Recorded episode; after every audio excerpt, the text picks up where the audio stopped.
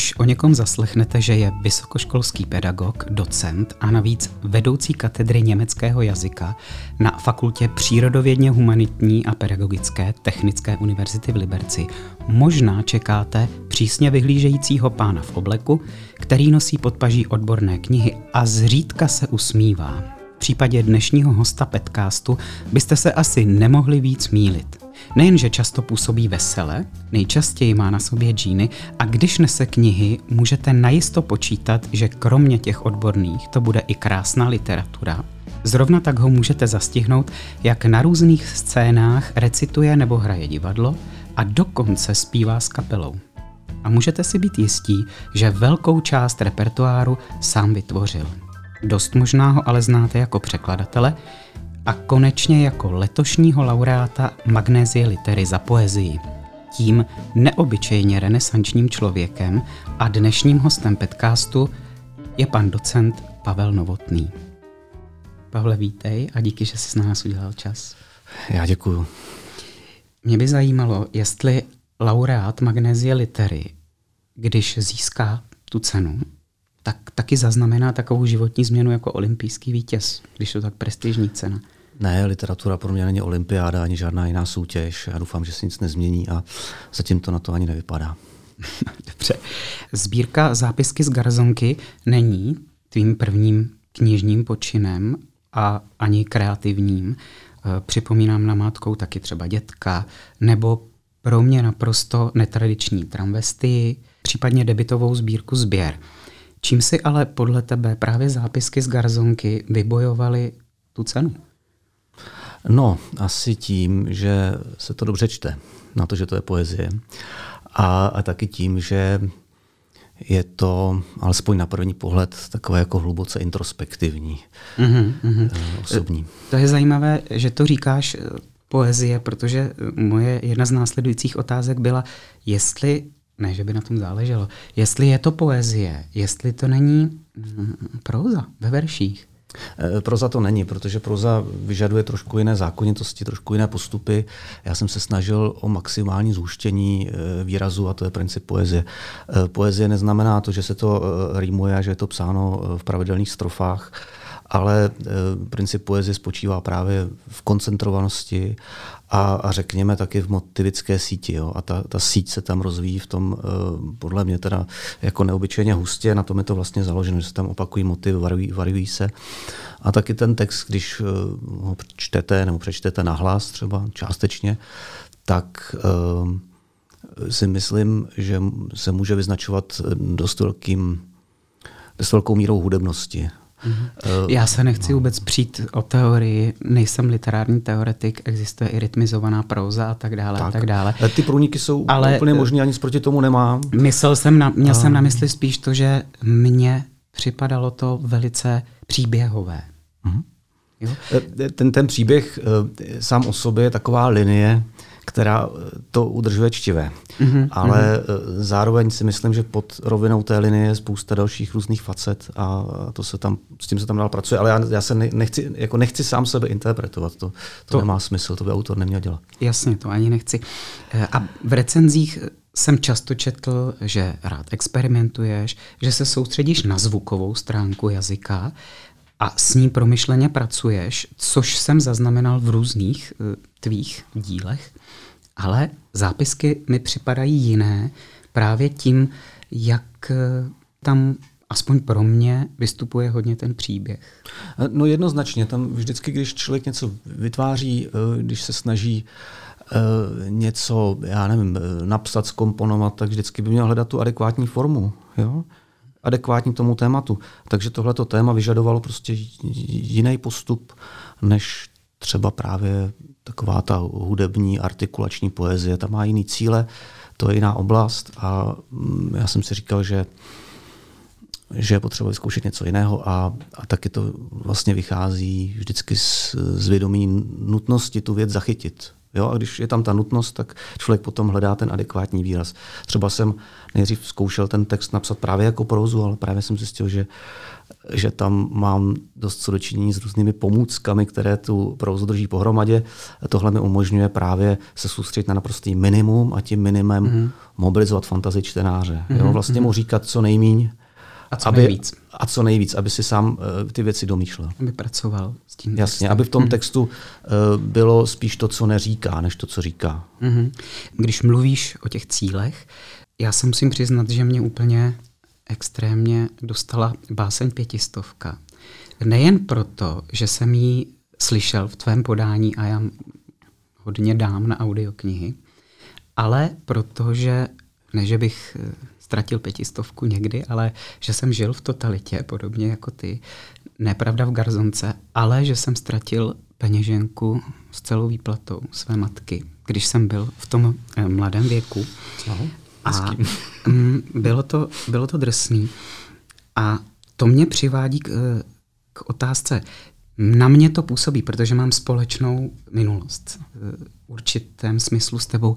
Máš nějaké ohlasy od mladé generace? Od těch, kteří nemohli nikdy zažít tu hmm. uh, totalitu? To, co to, no. co to znamenalo jít se síťovkou, točit si s ní a vytratit s ní pětistovku? To je strašně zajímavý, jo, protože ty ohlasy na to jsou. Dokonce mi pár lidí i napsalo fyzicky. Mm-hmm. Poslali mm-hmm. takové psaní a dokonce jeden, nevím, kolik tomu člověku je, ale asi bude mladý, poslal takový jako koláž a takový skvrny v tom jsou a všechno možný.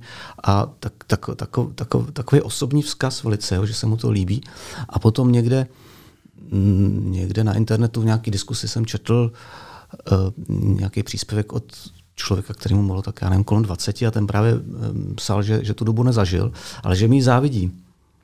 Jo, že se v tom usadil, mm-hmm. v tom textu, že je mu v něm dobře, že, že je mu v něm pohodlně a že mi dost závidí, že, že jsem měl možnost vyrůstat paradoxně v takhle svobodné době. to, je to napsal. To je zvláštní. Zajímavá interpretace svobody. No, že, protože na, na ty děti no, nedával nikdo pozor tenkrát. Že jo, že chodili sami ven. Hmm, to je pravda. Eh, Čili by si asi souhlasil s tím, že ta sbírka je protkaná výrazně autobiografickými motivy. Jednoznačně, jednoznačně. Mm. To jsou obrazy, ze kterých jsem složen mm-hmm. a, a každý z nás je složen z nějaké mozaiky obrazů. Mm-hmm. Jo, každý z nás je nositelem své individuální mozaiky, která zároveň je v tom dynamickém pohybu. Jo? Jsme navzájem propojeni tou sítí a tak dále. A máme společné zážitky, zároveň jsme unikáty, takže tohle je vlastně taková taková, dá se říct, experimentální zpráva jo? Eh, jednoho toho hlasu, jedné té hlavy, mm-hmm. té mé hlavy. Jo? A e, těch možností že, a těch možných zpráv je nekonečno. To mi na tom přijde fascinující. Mm-hmm. A nacházejí se v nich ta společná místa. Já jsem záměrně v úvodu tě nazval renesanční osobností, e, protože rozsah tvých činností mě opravdu uzemnil a přijde ta otázka, na kterou si mě předtím upozorňoval, že fakt blbá, ale já ji stejně položím. E, jak je možný stihnout při tom výuku? A to je jedna věc výuka, ale i taky vědeckou činnost třeba. No, e, na první pohled to může vypadat dost neslučitelně, ale e, ve skutečnosti se ty věci navzájem násobí a obohacují. Tím, že mám zkušenost s praktickým psaním textu, s tím, že mám, tím, že mám zkušenost třeba s překládáním, tak mi umožňuje Eh, získávání dalších a dalších perspektiv. A to se při, přímo promítá eh, do výuky. A co se týče příprav, hm, tak když to řeknu úplně zjednodušeně, tak literaturu učím už skoro 20 let, takzvaně v tom umím chodit a eh, je to pro mě příprava i samotná hodina, uh, samotný seminář je pro mě v podstatě odpočinek. Mm-hmm. To, je, to je relax, protože se tam cítím fantasticky a je mi, je mi dobře. A když, když uh, se na ty hodiny připravuju, tak je to to tež. Jo, to, to jde samo. Zajímalo by mě, eh, jestli máš určitá období, anebo se pořád cítíš být něčím nejvíc. Nejvíc básníkem, nejvíc performerem, nejvíc učitelem. To se takhle nedá říct, protože já ty věci chápu ve vzájemných souvislostech. Jo. Pokud jsem germanista, tak, tak jsem se jako germanista uh, třeba naučil spoustu věcí od té německojazyčné scény, jak třeba funguje experimentální literatura, to, že literatura může mít akustický rozměr, že obsal jsem vědeckou práci o takzvané akustické literatuře. takže spíš je to střídání perspektiv. Cítím se hodně jako vědec, upřímně řečeno, do toho dávám zdaleka nejvíc energie. Dneska jsem třeba zase seděl u, u, u textu, který už píšu půl roku a má, má 15 stránek, je to prostě úplně strašný. Takže v, v té vědě tam mizí hrozná spousta energie. Mm-hmm. A to, co se, jak se děje kolem dál, to je to nemusí být bezpodmínečně, bezpodmínečně spojeno s nějakým utrpením. Já u té vědy trpím, protože, protože se tam musí zbíhat strašná spousta linií, musím jezdit, hledat, ptát se a tak dále. A takže se cítím germanistou, ale myslím si, že jsem básník. Jako, jako osoba jsem básník. Můj kamarád, můj kamarád Radek Friedrich, taky básník, ten jednou uh, učil, myslím, že nějakou dobu učil nás zdravce, takzvané. Jo. A jednou tam s nima hrál nějaký volejbal nebo něco takového, jo, prostě a pořád, pořád jako vyhrával, dával to, že jo. Oni se ho ptali, eh, co, jako, že, to, že to trénoval, jak je to možný, ne? On říkal, já jsem básník. jo? E, takže myslím si, ano, jsem básník, jsem překladatel, jsem germanista a je to, je to naprosto mm, slučitelný, mm. podle mě.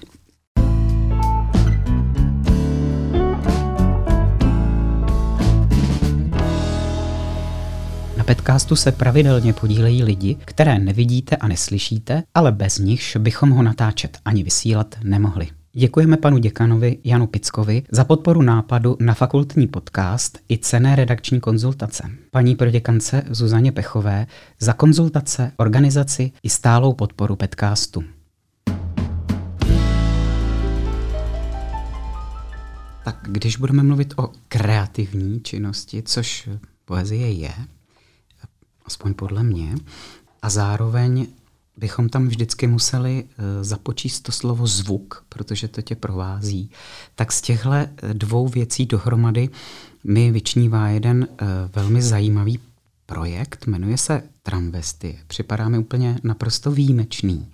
Mohl bys k němu říct pár slov? Nebo je to jenom tak, že, mě, že mně se jenom zdá z těch materiálů, které jsem nastudoval, že je to výjimečné? Tramvesty je pro mě naprosto srdeční záležitost. Tu, tu, ten, ten takzvaný projekt, já to slovo nemám rád, protože je zatíženo různými dalšími kontexty. Že? Ale um, Tramvesty je, je, řekl bych, zase to zní otřepaně, multimediální, mnohožánrový projekt. Existuje v textové formě, existuje ve zvukové formě, eh, existuje jako textový objekt, čili tramvajový vůz, který je potištěn mm-hmm. těmi texty, dokonce existuje jako opera, a vlastně ten, ten takzvaný projekt zachycuje tektoniku jízdy mezi Libercem a Jabloncem, tektoniku tramvajové jízdy. Mm-hmm. A já jsem zhruba asi 10 let, řekněme asi od roku 2000, 2005, asi do roku 2015, něco takového, tak, tak, jsem, tak jsem sbíral hlasy lidí, sbíral jsem hlasy svých přátel a známých, kteří mi popisovali tu, tu jízdu a vlastně jsem tímhle způsobem získal materiál, který jsem potom vytvářel takovou zvláštní mozaiku nebo, nebo pruhy, takový textový, mm-hmm. které se vzájemně pronikají a navazují na sebe, popisují to též, ale zároveň neustále popisují uh, něco, něco úplně jiného, protože ta jízda je v pohybu, uh, ta, ta cesta se časem mění a tak dále. Takže je to jaksi tektonický, dynamický portrét té fascinující trasy mezi Libercem a Jabloncem.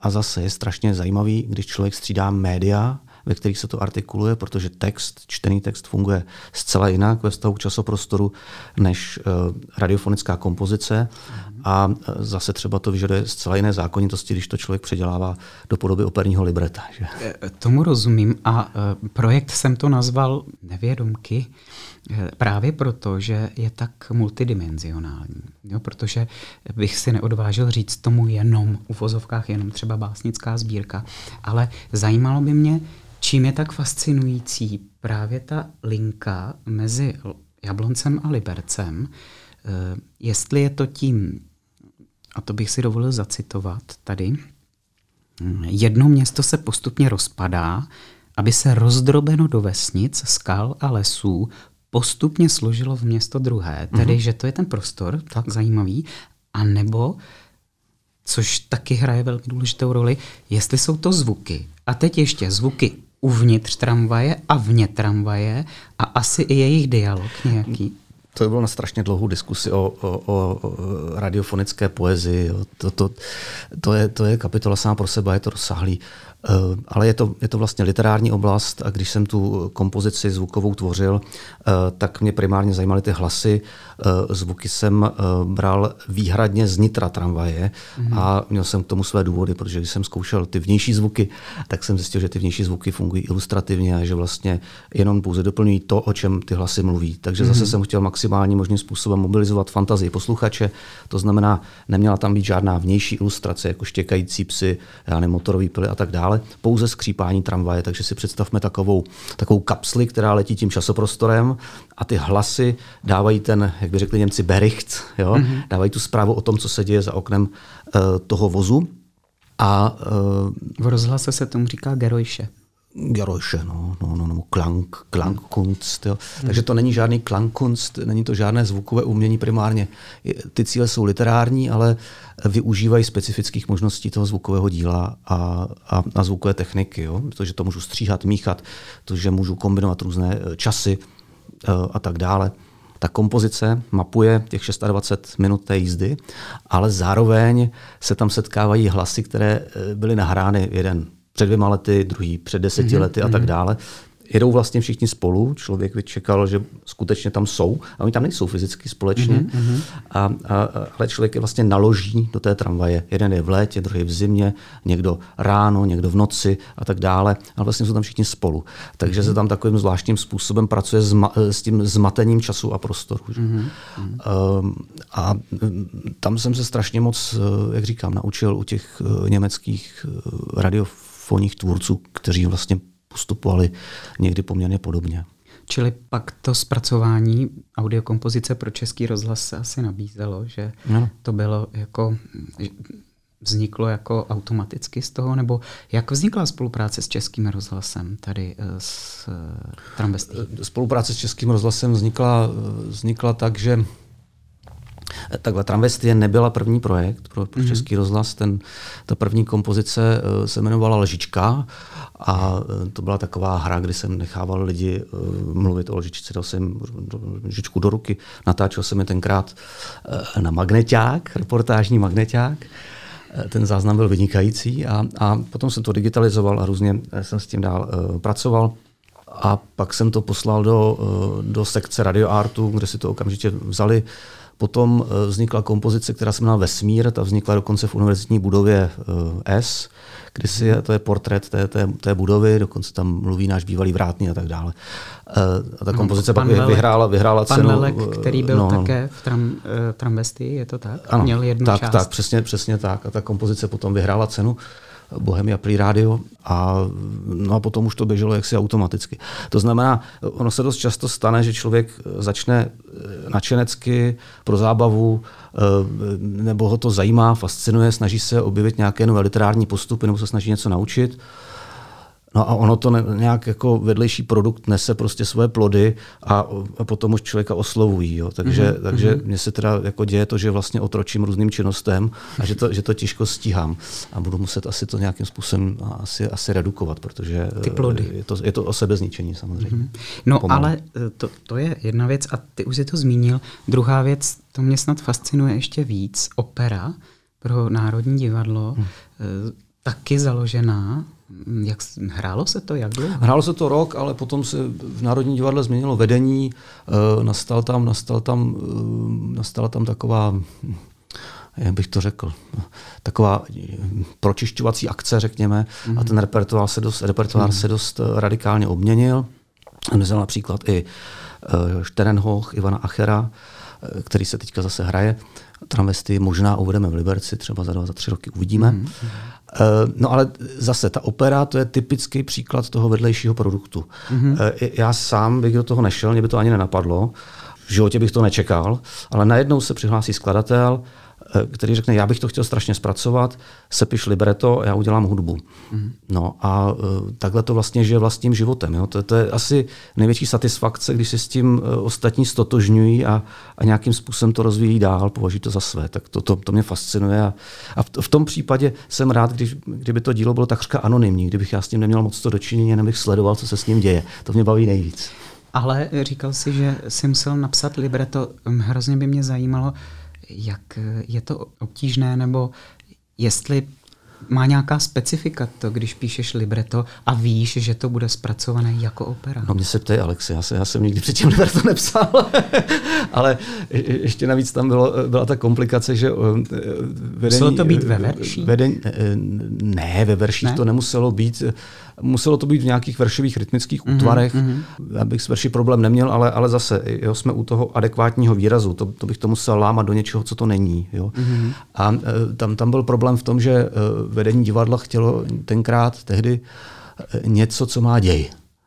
A já jsem říkal, no dobře, ale tak ta jízda samotná je dějem, je procesem. Mm-hmm. A, a co s tím mám co dělat dál? Mám tam vytvářet jako milostné vztahy, nebo co, co tam mám dělat? Nakonec jsem si tedy eh, prosadil to, že tam je procesuální děj, jo, že se s tím textem uh, něco děje, že se různě, uh, ty hlasy, co tam jsou, že se různě prolínají, větví, zbíhají a tak dále a že se časem slijou do jednoho společného takového gezangu, jo, zpěvu. To znamená, že ten tradiční iluzivní děj jsem nahradil procesem, No a uh, tam už jsem byl vlastně doma, protože je to vlastně jazykový experiment. No a to všechno eh, fungovalo v nějaké součinnosti se skladatelem a musím říct, že já jsem tam v podstatě hrál takzvaně, to se úplně říká hezky, druhé housle. Jo. A hlavní slovo měl ten skladatel, ten to potom nějakým způsobem ještě třeba posouval, nějak s tím dál pracoval. Mm-hmm. A to libreto vzniklo na základě toho původního textu, textu. Jenom, se to, jenom se to nějakým způsobem muselo přeorganizovat, eh, pozměnit, tak, aby se to eh, dalo zpívat a aby toho nebylo moc, Mm, protože mm, libreto je překvapivě poměrně krátká záležitost. Tam, tam, opeře. Jasně, mm, mm. Jo. Tam, tam jsou repetice že jo, a tak dále. Takže člověk nemusí psát jako stohy. Jo. Myslím, že má, já nevím, kolik má, 20 stran nebo něco takového, mm. přesně nevím. Protože tam je celá řada jiných scénářů. Jiných, jiných složek, jiných mm, proměných. Mm,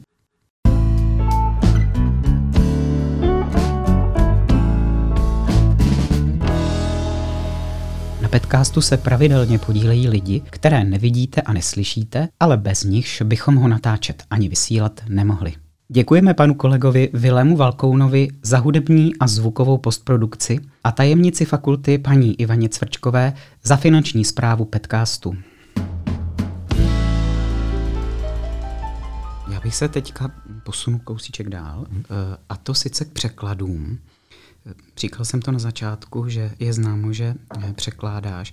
Mě by zajímalo nejdřív ze všeho, jestli je překladateli k dobru, že je básník, anebo jestli je to komplikace. Jde mi hlavně eh, o to, když třeba překládáš odbornou literaturu, třeba nebo eseje.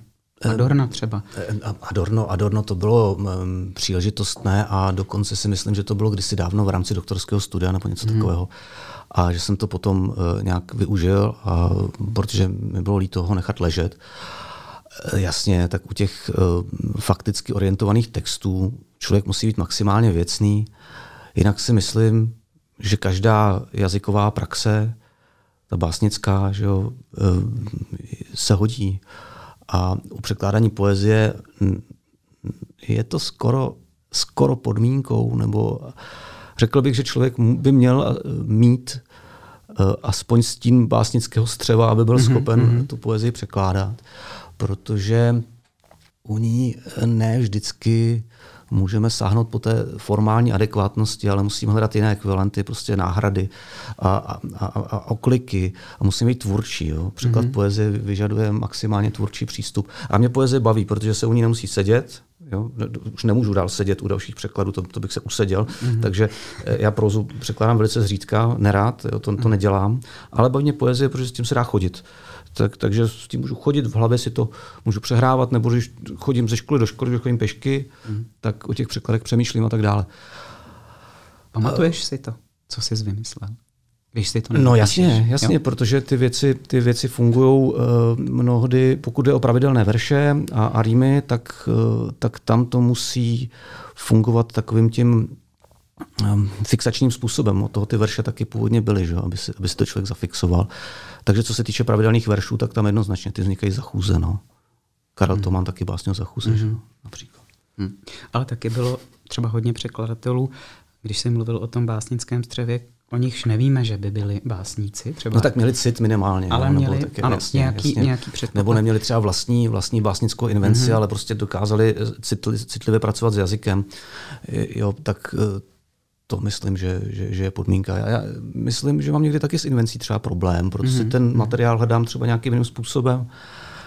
Mm, to je vždycky individuální záležitost. No ale eh, zajímá mě jazyk. Zajímá mě prostě práce s jazykem a v tom je ten, ten překlad nebo vůbec ta germanistika nebo Němčina, že jo, konec konců je to pořád práce s tou jazykovou materií. Proto se ty věci navzájem zbíhají. Jo? Mm-hmm. Jazyk je psaný a zároveň je, e, taky vzniká v ústech to slovo.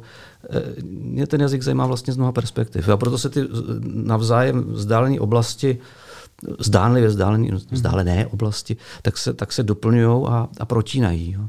A dá se to výborně kombinovat. Mm-hmm. Některé autory, které překládáš, zároveň osobně znáš. Ano. A uh, teď nevím, jestli dobře přečtu to jméno, ale třeba Leonce Lupet. Lipet. Lipet, aha, takže, pardon, Leonce Lipet.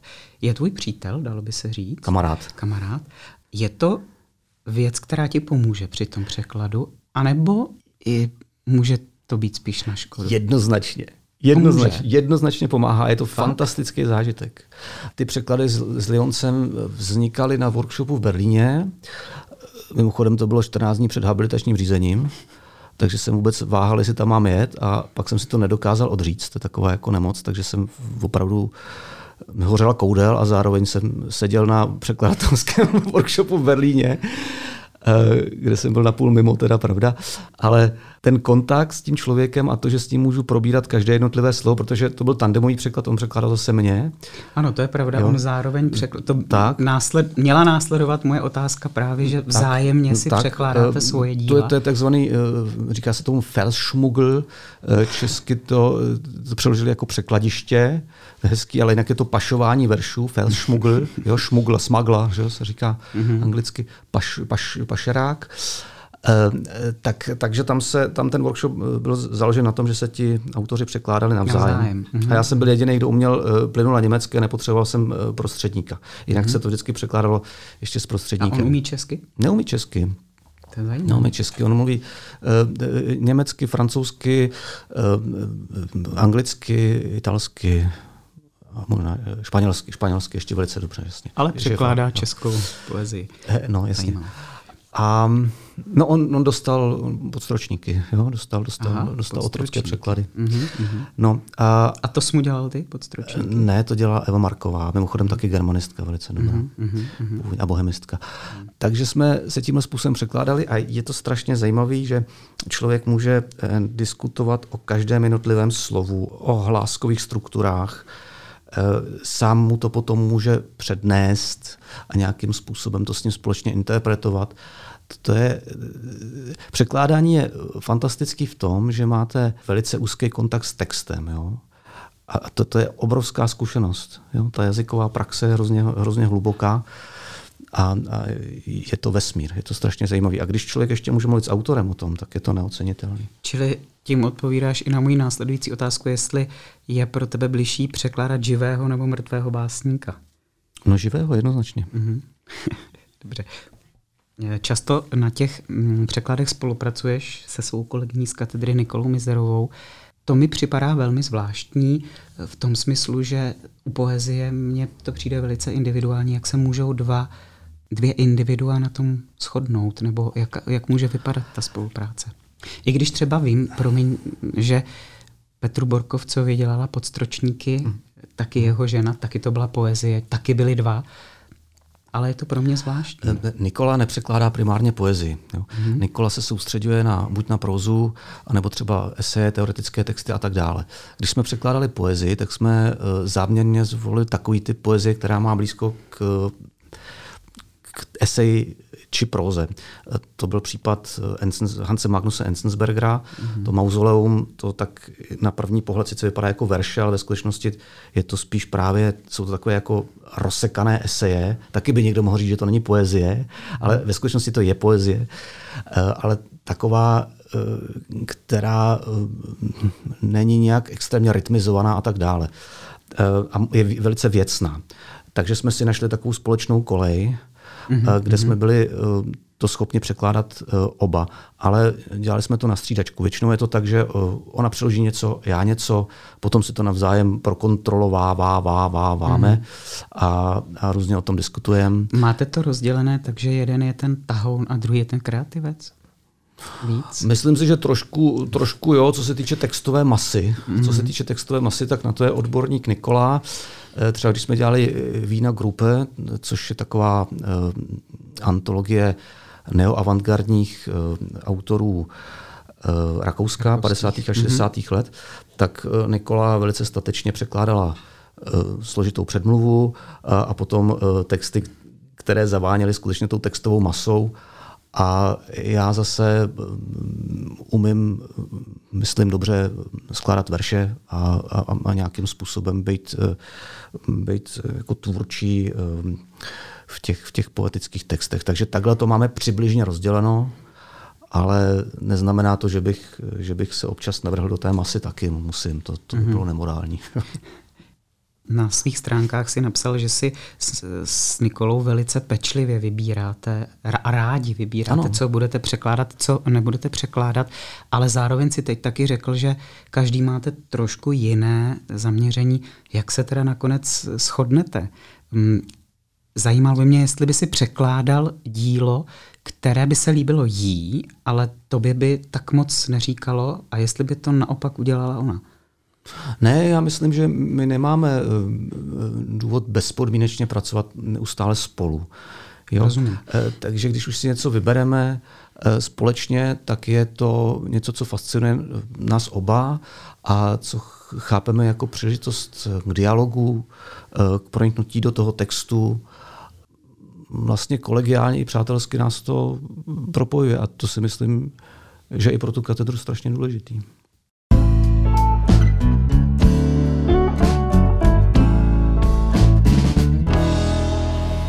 Na podcastu se pravidelně podílejí lidi, které nevidíte a neslyšíte, ale bez nichž bychom ho natáčet ani vysílat nemohli. Děkujeme Luci Grunslové za spoluorganizaci podcastu a péči o něj na sociálních sítích a Jaroslavu Mazánkovi, že ho propojuje s webovou stránkou fakulty.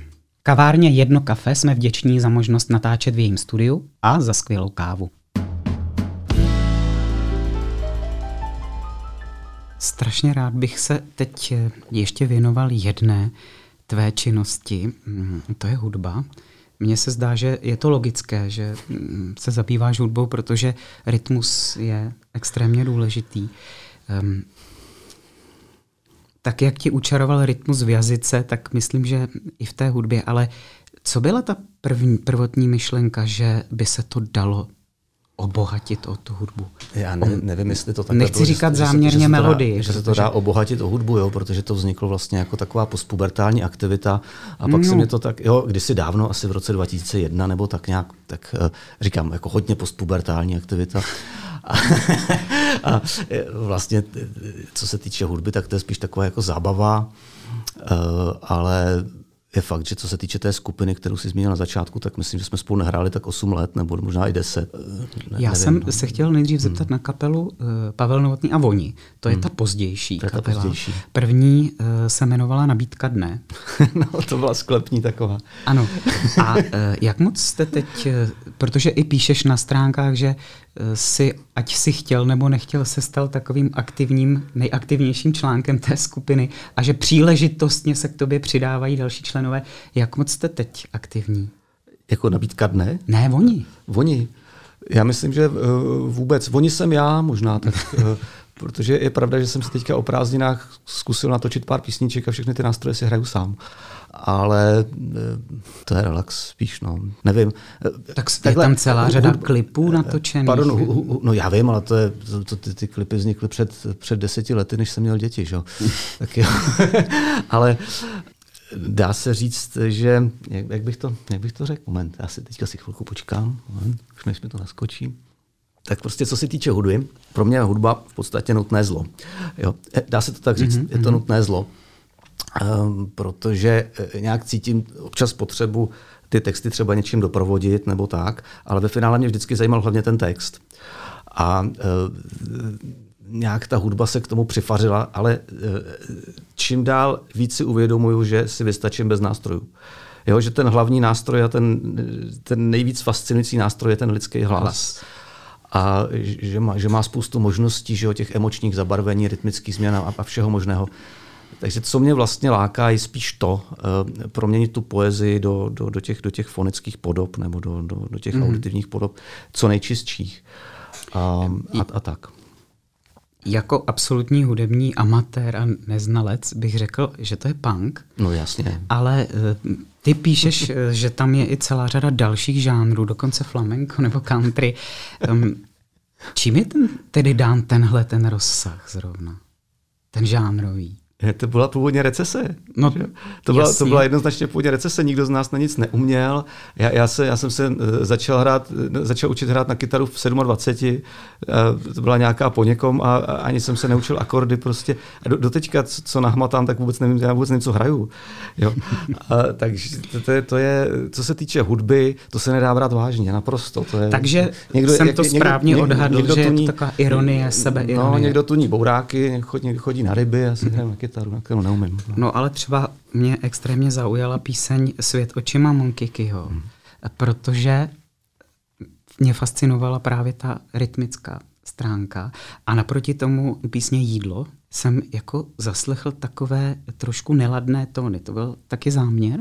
Jak tam ty ženy zpívají v neděli jsme dělali jídlo? Ano, ano, ano. No tak oni se... No ženy a ty. Já tam nejsem, ne? Nebo je tam mužský hlas. Tak nevím, jestli je to Ne, to není můj hlas. Mužský to, hlas to, tam to, všechno, je. To jsou všechno holky. Jsou to holky z naivního. No tak eh, ano. řekl jsem, ať, ať to zpívají eh, do melodie na krásném modrém Dunaji. A, ano. Tak a dokonce jsem jim to přehrál na hracím strojku.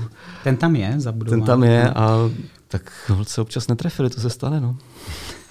jsou minimálně promiň, že tě ještě nedávám pokoj s tím, ale jsou minimálně dvě populární písně a nebudu je tady rozvádět.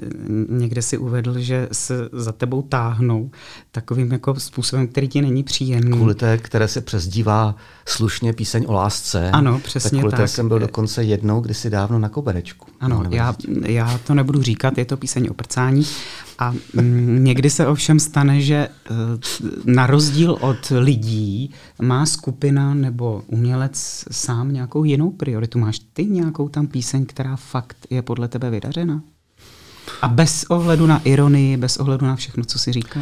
Pro mě jsou ty písně poezie. Jo? A tak, takže jsou tam, jsou, tam, jsou tam texty, které chápu jako vydařený básně občas. Eh, to zcela jistě. A potom jsou tam eh, písně eh, takový jako břitký, vytvořený šmahem, jo, ale, ale někdy, někdy si myslím, že mají poetickou hodnotu. Co se týče toho, té písně v úzovkách katolická mládež tomu přezdívá píseň o lásce. Jaromír Typl to tam mezi nimi docela dost úspěšně šíří. A Jaromír, no. Tak, tak um, tam si myslím, že kdybychom k tomu přistoupili jaksi s literární interpretací, ne že bych chtěl se, sám sebe interpretovat, mm-hmm. tak bychom to klidně mohli eh, nazvat eh, jako píseň úplně kosmické osamělosti. Jo?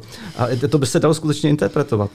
A, a taky bys, bychom se mohli přijít o tom, jaké místo mají vulgarizmy v poezii a tam, tam jako si stojím za tím, že vulgarismus jako cokoliv jiného má v poezii svoje místo a jenom se to musí užít funkčně. A tady si myslím, že to není už to jako nějak jen tak, jen tak ale že to tu svoji funkci Samo. má. No, jasně. Tak, takže třeba hmm. zrovna tahle, to je taková, já nevím, to vzniklo nějak spontánně a taky mi bylo, já nevím kolik, to už je staříčká píseň hodně. To pochází ještě od první skupiny. nebo tak nějak. No. Mm-hmm. Tak nějak mi nevadí. No. Musím se přiznat, že ať jsem starý, tak mě taky nějak nepohoršovala. Absolutně. Vůbec. Znám lidi, kteří pohoršovali. Eh, tomu se nedivím. Jsou lidi, které eh, skupina hlásek per jak si a priori pohoršuje, tak. řekl bych.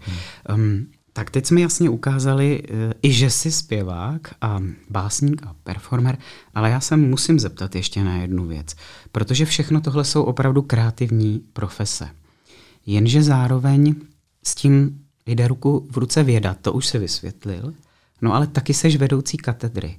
A vedoucí katedry to je člověk, který musí provádět neustálý tanec mezi vejci, musí být diplomat a je taky úředník. No musí reprezentovat, to je, musí, to, to je, dobře, to, je to jsem pominul. Zásadní, zásadní problém. To bych neměl, ale taky Pro vím, to zásadní že... problém. Já musím, já musím reprezentovat a doufám, že to nějak eh, vytancuju nebo protancovávám, že už deset let, nebo přes deset let.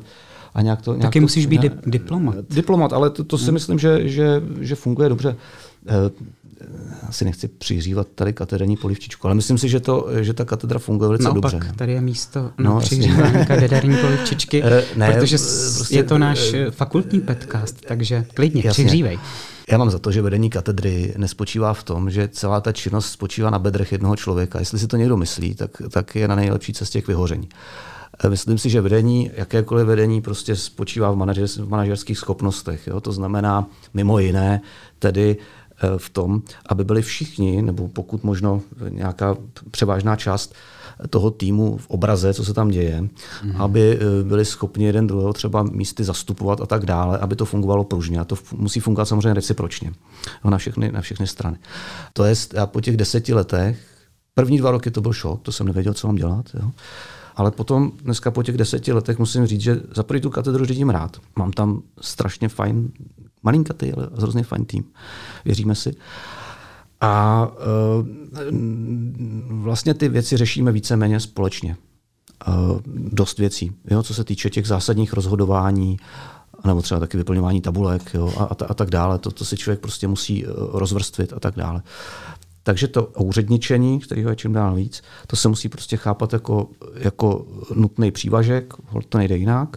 Nicméně jo, si myslím, že, že předpokladem naší práce je, abychom byli tvůrčí. Jo, že to, to je vlastně to hlavní. Takže tabulky, rozvrhy a tak dále, to se nějakým způsobem musí vyřešit a prostě to nějak funguje. Kdyby to nefungovalo, tak, tak už by se to dávno zhroutilo prostě to funguje dobře. Hm. Čili nejsi přívržencem takového trošku stereotypu, že člověk je buď manažer nebo kreativec? Já nevím, tak co to znamená, když, když bude někdo manažer? Znamená, no to znamená, a, a, že je strukturovaný, no, no, že jede v těch no, no. tabulkách, v té administrativě a hold, když je někdo kreativec, tak se má za to, že je neorganizovaný, Blázen. Jo. Mělec, polo, hájený, hájený, hájený blázen. No tak mm. upřímně řečeno, já jsem si o to o sobě dlouho myslel. Jo. Do, do, do, do té doby, než jsem to vedení převzal, tak jsem si myslel, že jsem ten hájený blázen. A když bylo najednou nutno prostě nějakým způsobem tu katedru vést, tak jsem začal v sobě objevovat schopnosti, o kterých jsem vůbec netušil. Jo. Člověk se musí nějakým způsobem mobilizovat. Goethe to říká moc hezky, že má to drama Torquato Tasso, že a Torquato mm-hmm. je, je ten básník, sentimentální, nepoužitelná natura a on má tam takovou postavu, e, protipostavu, která se jmenuje Antonio. Antonio, mm-hmm. Antonio je suchý, pragmatický typ a tak dále. No jak, jak to drama skončí? Ti dva uzavřou, uzavřou přátelství a vydají se společně na cesty. To znamená, jak se spojení toho praktičná s tím, s tím eh, kreativním potenci, potenciálem je goetovský ideál, řekněme. Mm-hmm. Jo. Je, to, je to harmonický ideál. Ne, že bych to splňoval ve všech směrech, to v žádném případě, uh, protože to je extrém, je to, je to nedosažitelný ideál. Nicméně v tom Torquátově je to tak, že ten, eh, že ten Torquato na konci říká tomu Antoniovi, ty jsi ta skála, ty jsi ta praktická skála, já jsem ta voda, která tě omílá a jeden bez druhého se neobejdem. Jo? Takže tímhle způsobem uh, se to snažím směrovat, protože rád čtu Goethe taky mimo jiné. Že? Tak eh, já bych tímto getovským ideálem to dneska ukončil.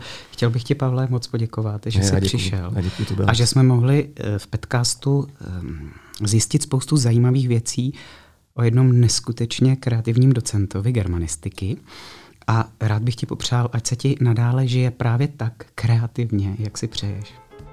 Rozhodně kreativně a ještě kreativně.